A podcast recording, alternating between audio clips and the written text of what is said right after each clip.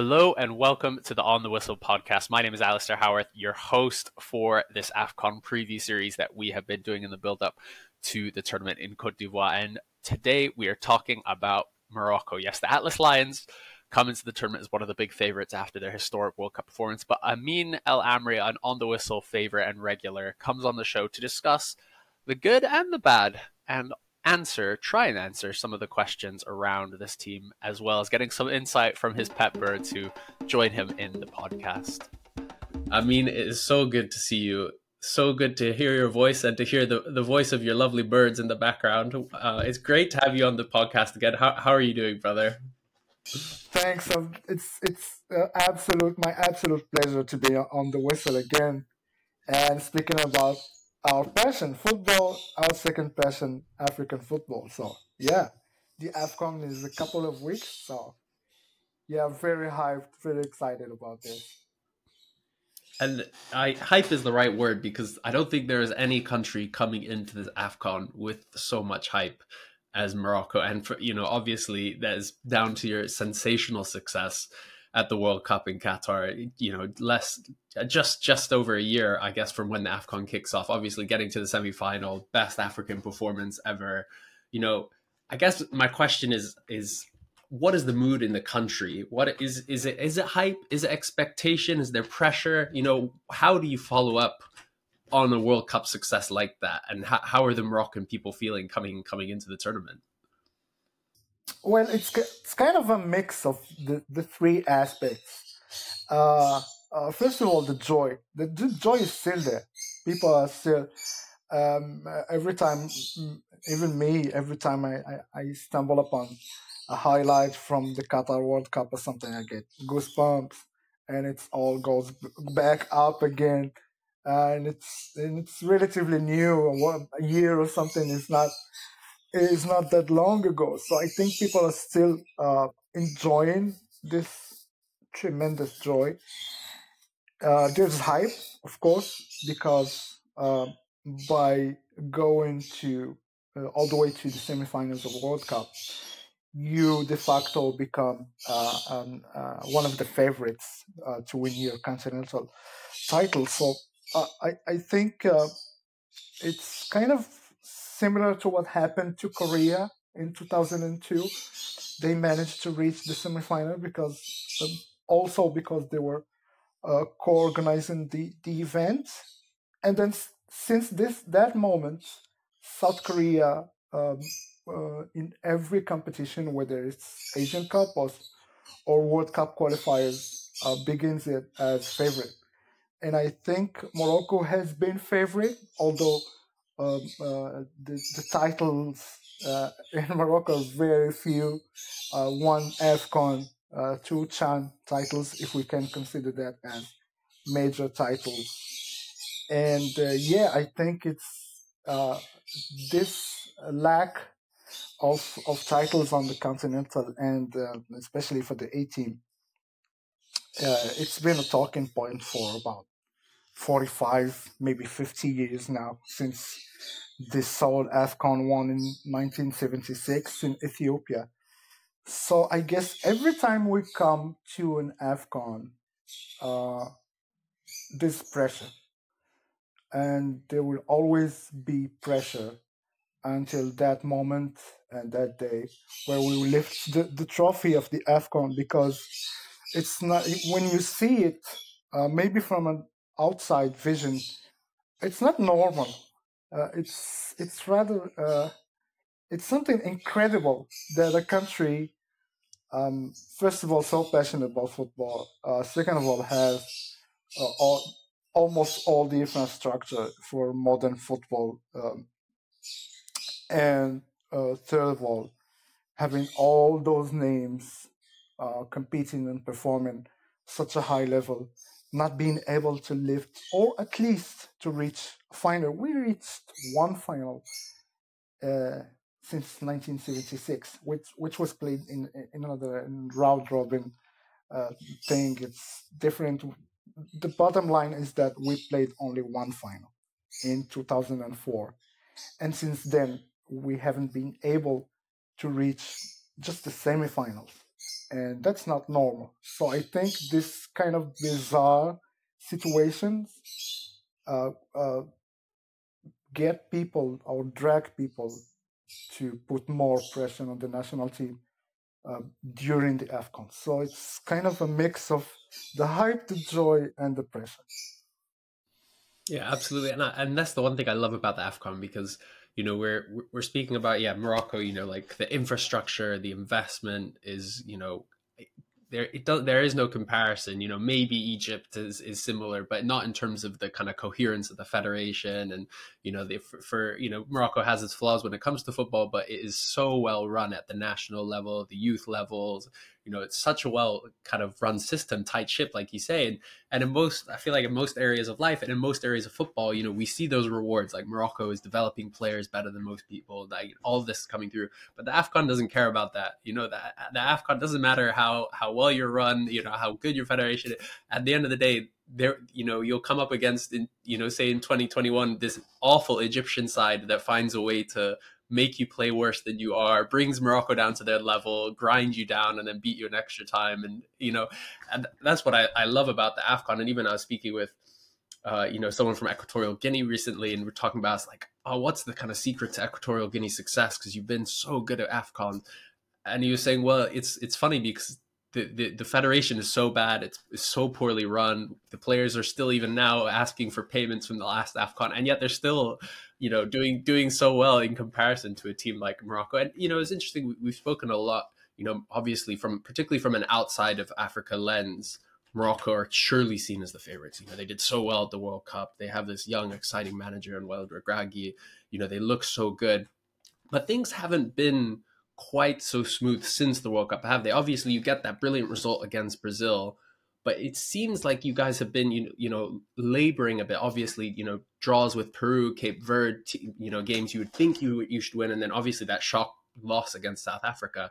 You know, is there a sense that actually, you know, the task at hand tactically and in terms of the way you perform is so different from a World Cup because obviously Morocco's World Cup was sensational because you knock out Belgium, Croatia, Spain, Portugal, you know, go toe to toe with France. But of course, those are all big teams that are expected to beat Morocco and you suddenly go from the absolute underdogs coming from nowhere to the biggest fish in the pond, you know, everyone's expectations, whether it's fair or not, Morocco are the heavy favorites for this AFCON you know how how do you think the team and and Regragui in particular are going to be able to manage that kind of shifting pressure but also tactically how are they going to manage that? Whoa that's that's the that's a great question because uh, well, it, it, has the two sides. One side is the mindset and approaching a, uh, an afcon being favorite is very different from approaching it being the the underdog um, uh, I'll give you an example, quick example. 2004, uh, we go to Tunisia being the absolute underdog. The team is under pressure. Badou is criticized from almost everywhere. Uh, he goes with a team of new neophyte, like six, seven, eight players. Almost uh, more than a third of the team is new players. And then we get to the final, almost clinched that title in Tunisia. Uh, and we missed the World Cup without losing any game afterwards. And we go out in the first round in 2006 in Egypt, almost in the same conditions, but with more experience. Those same group of players, they were more experienced than in 2004. So I think it's a mindset. I, I think um, if everybody, if the whole world considers Morocco's team as favorite, it would be a huge error, huge mistake if those players and that same group think of themselves as the favorite. And I think this is the mindset to go in Cote d'Ivoire with. I think Walid Regragui is trying to to get this, uh, to get people to understand this, because um, we played a friendly game against Cote d'Ivoire in October and we struggled. And it was uh, it was very hard in Abidjan in Felix Houphouët-Boigny Stadium uh, because of the climate, because of the uh, intensity, because of the heat, but because uh, most of all of the tactical opposition of Jean Louis Gasset, uh, Cote d'Ivoire, and they were very, very good, very physical. We almost didn't exist for 45 or 60 minutes. And then I, I think the change in the mindset after the World Cup is that even though we went to Cote d'Ivoire for the friendly game with almost four or five injuries in the in the starting lineup, but the thing is, I, I think the, the shift in this team mindset has been to come back in that game. Uh, even though it was a lucky goal by Icardi, um, it, it, wasn't a good setup uh, uh, attack, but we scored a goal when we were dead. And uh, let's be honest, we were dead in that game. Uh, if it wasn't for Cote d'Ivoire lack of efficiency, we'd be three, four nil uh, down by by halftime or by the 60th minute. But but the thing is, in that team, there's a good mindset, and that showed in Cote d'Ivoire because the team went back in the in the result and also on the pitch. I think it showed also in Tanzania. Uh, people could argue that Tanzania is not that best side in Africa, maybe not the best side in its region, but I think uh, in Dar es Salaam, in Tanzania, it's very hard to win, whether it's on club or national team level. And to win there 2 0, uh, maybe 3 0, I don't, I still don't understand why the referee uh, canceled the goal by Adli. But I, I think it would easily be 3 or 4 0. And that was. Or, if, or if Hakimi could take a penalty. Yeah, uh, yeah, of course. And uh, I, I think that was a proof of strength. But then again, I will go back to a mindset. Mindset is really, I, think the most important thing in AFCON, let's be honest, is the mindset. Because uh, the players are maybe at the same level. If there's difference in the physicality, there's also difference in technicity and and and I think what makes the difference, uh, above all, is the mindset. If you go with the mindset of we're the favorite, uh, everything is luxury and stuff, and we're comfortable, I think it's very hard to win an Afcon. If you go with the with the kind of commando mindset, I think you can do something. Whether it's Egypt, it's Cote d'Ivoire, it's Nigeria, uh, whoever we're facing, I think it's most of all a mindset thing. And I think Walid Regragui has been relatively good in that area because uh, let's remember that let's remind people that uh, Walid Regragui just came a couple of weeks before the World Cup, two months, three months, maybe tops. So the work he was instilling in this team was not absolutely not tactical, absolutely not physical, but on the mind. And, and I think he's very good at this. He did it with also with Wydad. He did it with Fus. It's somebody who knows how to speak to players' minds because he was a player and he was uh, one of the key players in that 2014. So I think uh, uh, uh, I don't think he's going uh, for the title from day one. I think the the main goal and the realistic goal would be to get to the semifinals. Not because we're not strong enough. I, I think going to the semifinals and hope for the best is, is the best approach. But because we're playing AFCON 2025 in Morocco. So going out in the first round, that's 16, it would be an absolute nightmare, would absolutely destroy what has been done uh, in the last 18 or 20 months. But going to the semifinals, knowing that we're playing AFCON 2025 in Morocco, I think this, was, this would be a huge, huge uh, boost for the morale. Mm, and, you mentioned Morocco, and I also think it's you know playing in Morocco, and I, think it's also interesting you mentioned you bring up that Cote d'Ivoire game because obviously one thing that I think comes into play in Afcon in a way that it doesn't really anywhere else. Maybe AFC, I'm you know I'm not 100 percent sure, but it is is the location of the tournament right? Is the fact that you know this is not in North Africa. You know, we mm. saw you know even 2004, obviously in North Africa is when Morocco did well, but we're in we're in the Ivory Coast. You know, the, a you know we've we've already seen you know some of the warm up games. I think it was their game against Mali completely rain, rained off because it was so you know torrential. You know, it is hot, it is humid. The pitches are probably going to be more comparable to Cameroon's than they are to Morocco's. Like this is not. It's going to get gritty. It's going to get hard.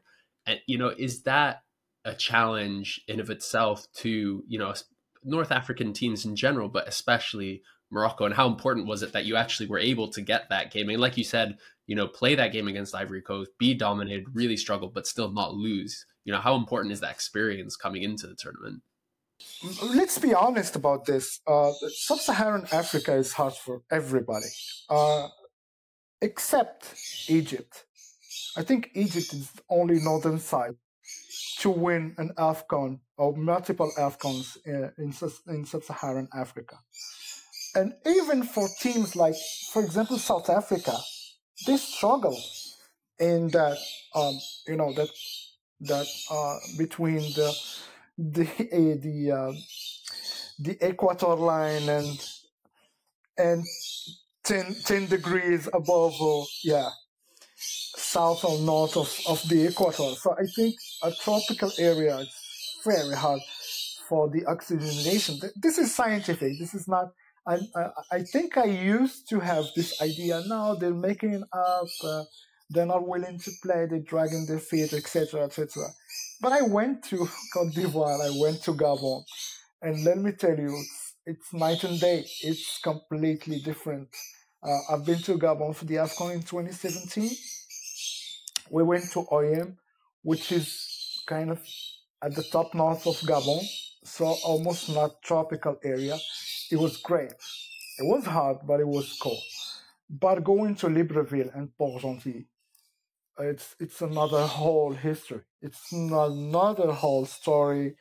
Uh, you're in 95% humidity, uh, coupled with 30 plus degrees it's it's nightmare. It's nightmare not because you can't produce the effort.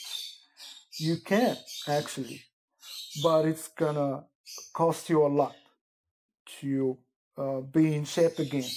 So the three days frame between game one and game two and game three, etc., etc., is just not enough uh, to uh, to get your strength back, especially when it comes to breathing and it's very very hard. Uh, um, I I witnessed this firsthand. Actually, this is because I speak about it. but then again, uh, then again, it it goes it goes back up to mindset. Uh, if you go with the with the whole team, uh, with the mindset of winners, obviously, of course, you can't have the same quality from the starting eleven and going down in the list. But if you have got, uh, I think the list is go- uh, are going to be 27 players this year. So I think from 11 to 27, you have got to have the players in the same mindset. So everybody has got to be ready. If I have to do a turnover for the second game, okay, so be it. One of the 12 to 27 players have has to come in and deliver uh, as much as the the the official lineup or the first lineup will will give. So I, I think again uh, it goes back up to mindsets because what we've seen, for example, Egypt, what did Egypt in Cote d'Ivoire, was just absolutely mind games. It was just mind games, and they was. were very no. good. it's it's it's business. I I, I like it. Yeah. I I, I yeah, don't have any problem with them. They, honestly, they I know so it's, it's, it's not good to say uh, to you as a Moroccan, but that game against Morocco will will live in my mind for for a long, long time. Just the way in which the terrible Egyptian team made you play down to them, took you down to it. Yeah, but the, yeah. defensively they were great. They, yeah, but they they played by their book and uh, by Carlos Queiroz' book. And uh, just to uh, just to remind people, Carlos Queiroz was uh, it was his third success in three games against Morocco. First one was with South Africa in Mali in 2002. They beat us 4-1. It was fair and square. Uh, 2018, uh, is most similar to what happened in, in Cameroon. 2018 is Morocco against Iran in the World Cup. They didn't play for anything. Iran, they waited for their moment. And they had their moments, and yeah, good for them. And against Egypt, it's exactly the same thing. They, they were playing mind games against Hakimi, against against stuff. And yeah, what happened is that at that right moment, they had their goals. Yeah, fair play to them. Uh, no, no worries about it. We, we used to beat them for 30 years. So yeah, kind of two AFCONs in a row. It's not a problem for me. we'll, we'll, we'll, give it to them. Oh, I love it. I love it. But you know, one of the things that I think is is proven a challenge. We kind of alluded to it earlier. Was this this idea that you know, Regragui came in and did this you know incredible miracle of of setting up a team uh, that was defensively you know so well structured. Obviously, you you have the players for it as well. You've got this incredibly settled back four now with you know Hakimi Aguerd, Saiss, Mazraoui, and you can you know and uh, you know at the World Cup it was great to see some of the guys fill in like you know Atiat Allah and you know El Yamik as well, and then of course Amrabat sitting in front of them, and it's so defensively stable. But the real issue for me looking at this Morocco team is is the creativity going forward because Ziyech, you know, for all his brilliance and his skill, he's he, he's never quite seemed to to settle as that kind of constant playmaker. And obviously, he's hitting form now with Galatasaray but then obviously, you know, Sofiane Boufal had that was you know for me the standout player in the in that Afcon with you guys last time, but obviously he's not as involved. You know, but one thing I've enjoyed seeing with Regragui, and you mentioned you know part of it is because of injuries, but the fact that he's slowly, you know, well maybe not slowly, but since the World Cup he started to bring in more players and more players, particularly in those technical attacking plays. You know, Adli, you know, El Khannouss getting getting game time as well, even though he's only what like 19, 20. You know, where I guess for me the question is is we know Morocco are going to be hard to beat. We know you're going to be defensively disciplined and more likely than not dominate games. But where are those goals going to come from? Where is that creative spark going to come from for you? I, I, I still think our best chance is is Ziyech. Ziyech is uh is somebody that can, you know, flip a game like that. They, they call him the magician for something, and uh, uh, I think the difference between uh, what happened with Ziyech in Chelsea and now is that uh, he's getting a lot of confidence in Galatasaray, and it shows. Um, like I'll give you an example. During October, he, he, he wasn't available because of an injury, but in November he insisted that he would he would come uh, for the for the games for the, the actually the sole game against Tanzania and he played and he did very very well. Uh, I I think he's still the key. Maybe not for the entirety of a game, because he tends to, you know, to have some fatigues. It's normal for a thirty player, 30 mm-hmm. year old player. But uh, kids like El Khannouss, like you said, kids like Adli, uh, maybe even Zilzuli, and and Amine Harit, those are all players that can play behind the offensive line and that can bring uh, creativity and one v one um, strength. But the key for me is not there. The uh, the principle, uh, the, the, the the challenge for Walid Regragui is on the striker point the striker, we have Youssef En-Nesyri. I have absolutely no doubt that this guy is working like crazy. And whether it's mm-hmm. national team, whether it's uh, it's a Monday afternoon training session, um, uh, he, he works his socks off. So uh, I think he deserves to be there. He deserves to be there, and he scores. It, it's not like he doesn't score. He's got a goal a year or something. But uh, it's it's tricky. It's tricky because you have got right behind Youssef En-Nesyri, uh, maybe on the starting eventual starting lineup. You have got Kaabi. Ayoub El Kaabi is very good. He's very efficient. Uh, but he just lacks this. I don't know this spark, this uh, mm-hmm. this something, this extra inch that Youssef En-Nesyri will go on the other hand, En-Nesyri has got all of this plus the defensive role that he plays. But you, since the World Cup, he hasn't scored with the national team. So you have this absolute dilemma. I have no mm. doubt about that. For example, like you said, Bounou, uh, Saiss, Aguerd, Hakimi, Mazraoui, Amrabat, uh, Ounahi, I have no doubt about this. Uh, mm-hmm. the, maybe the two or three players that would be behind in En-Nesyri will be kind of a doubt. Uh, if if Boufal is fit, he's gonna play. Let's be honest about this. Uh, mm-hmm. If Ziyech is fit, he's gonna play. Uh, with maybe percentages going off for Adli, uh, Amine Harit, Khannouss, and Zelzouli. Those are, those are the four guys that will be ready to step up, that already are ready to step up if if somebody is unavailable. But the dilemma is uh, is Kaabi and. How would you choose? They they they play very well. Uh, they're defensively uh, they're defensive assets. Uh, they're very good with their header. But one is has a killer instinct, which is En-Nesyri, but doesn't score so often.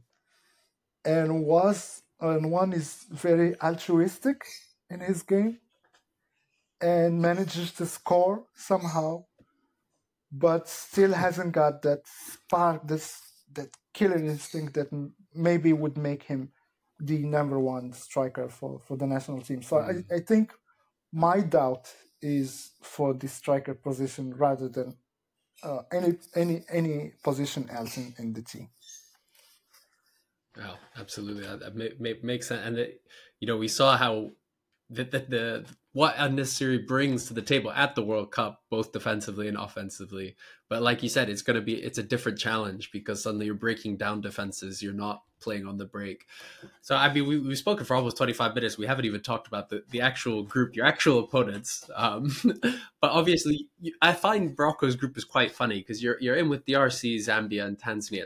Tanzania, obviously, you just played against them, you know, but obviously, but also, you know, it wasn't it wasn't a full strength Tanzania squad. It, you know, there was almost a second string team in terms of how much was rotated. There's a lot of youngsters being given that time, and we know that Tanzania are capable on their day of being defensively resolute. Obviously, they went to Algeria, got that nil nil that qualified them.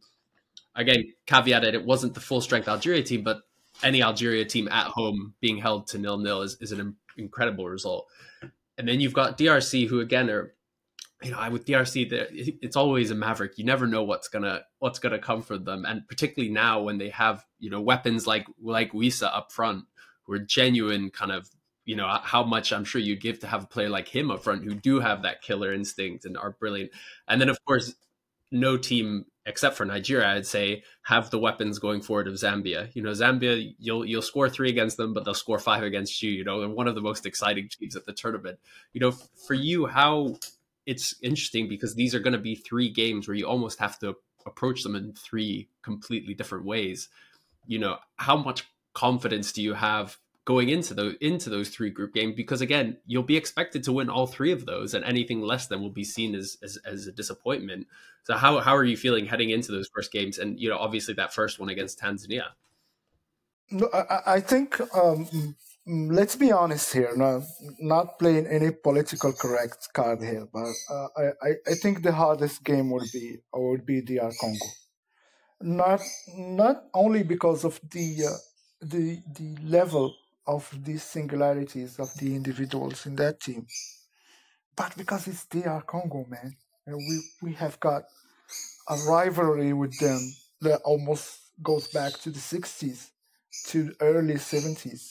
And they're a great football country. I, I think they have got uh, what it takes uh, to be an upset. Then again, um, when we're talking about Africa, um, the African football lacks just one thing the serenity. Going into an AFCON with serenity does make all the difference. I remember we played them in, in 2017. They were so good. They were so good. But because there was there was so much going on background uh, about the the fees and the wages and the player wages and it's, and it's absolute uh, an absolute mess.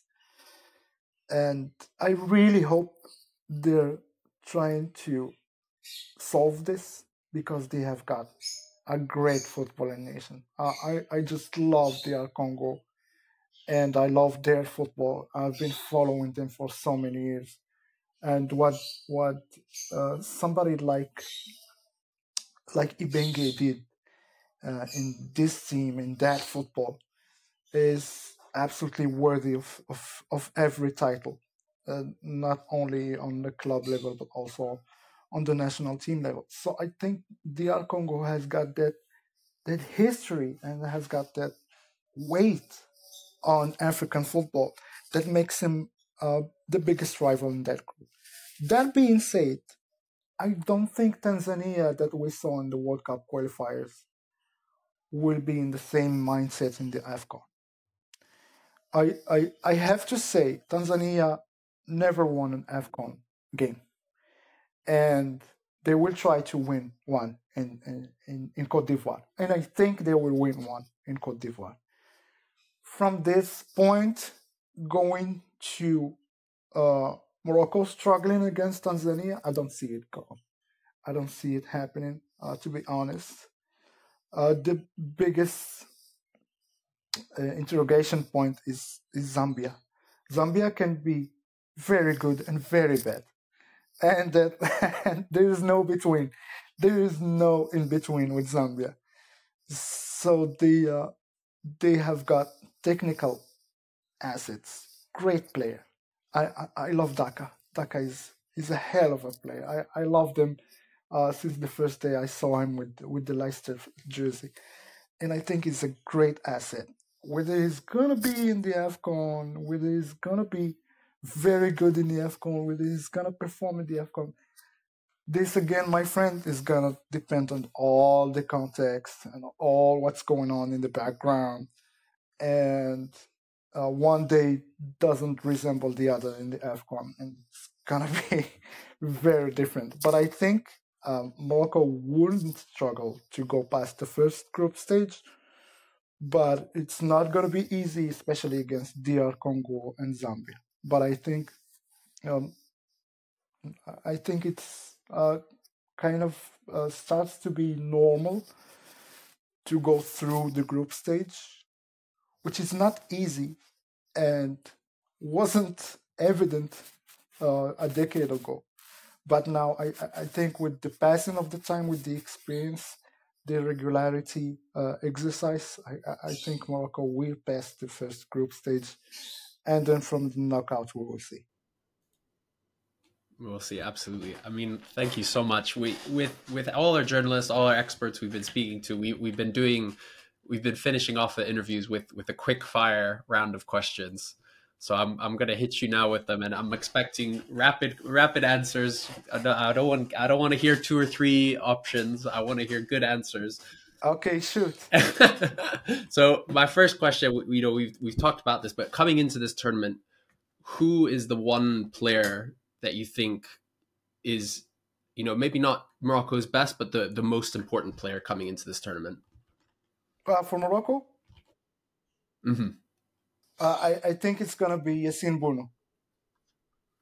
Yassine Bounou. Oh, okay, interesting. Recently snubbed at the CAF Awards, Yassine Bounou, but hopefully he won't be after an AFCON performance. We'll, we'll, we'll see. And then, you know, we've talked about a, a, lot of these youngsters that could break into this team. You know, who is the one youngster that you think we should all be watching at this tournament? Um, Amine Adli. I mean, Adli. Yeah. I don't know if it's still okay. considered consider considered a youngster. He's borderline, borderline. Yeah, okay. I'll give it to you. I think what is he? 24, 20, I think. I think he's 24. 24? 24? Yeah. We'll give it. I allowed I allowed some others 24, so I will, we'll allow it. All right. And then and then the big the big question is how far Morocco going to get at the AFCON 2023? I'm being positive and say uh, at least semifinals. At least semifinals. Okay. Uh, and then who and and if Morocco don't win it, who do you think is going to win win the AFCON? Ooh, I think Egypt looks very good. Yeah.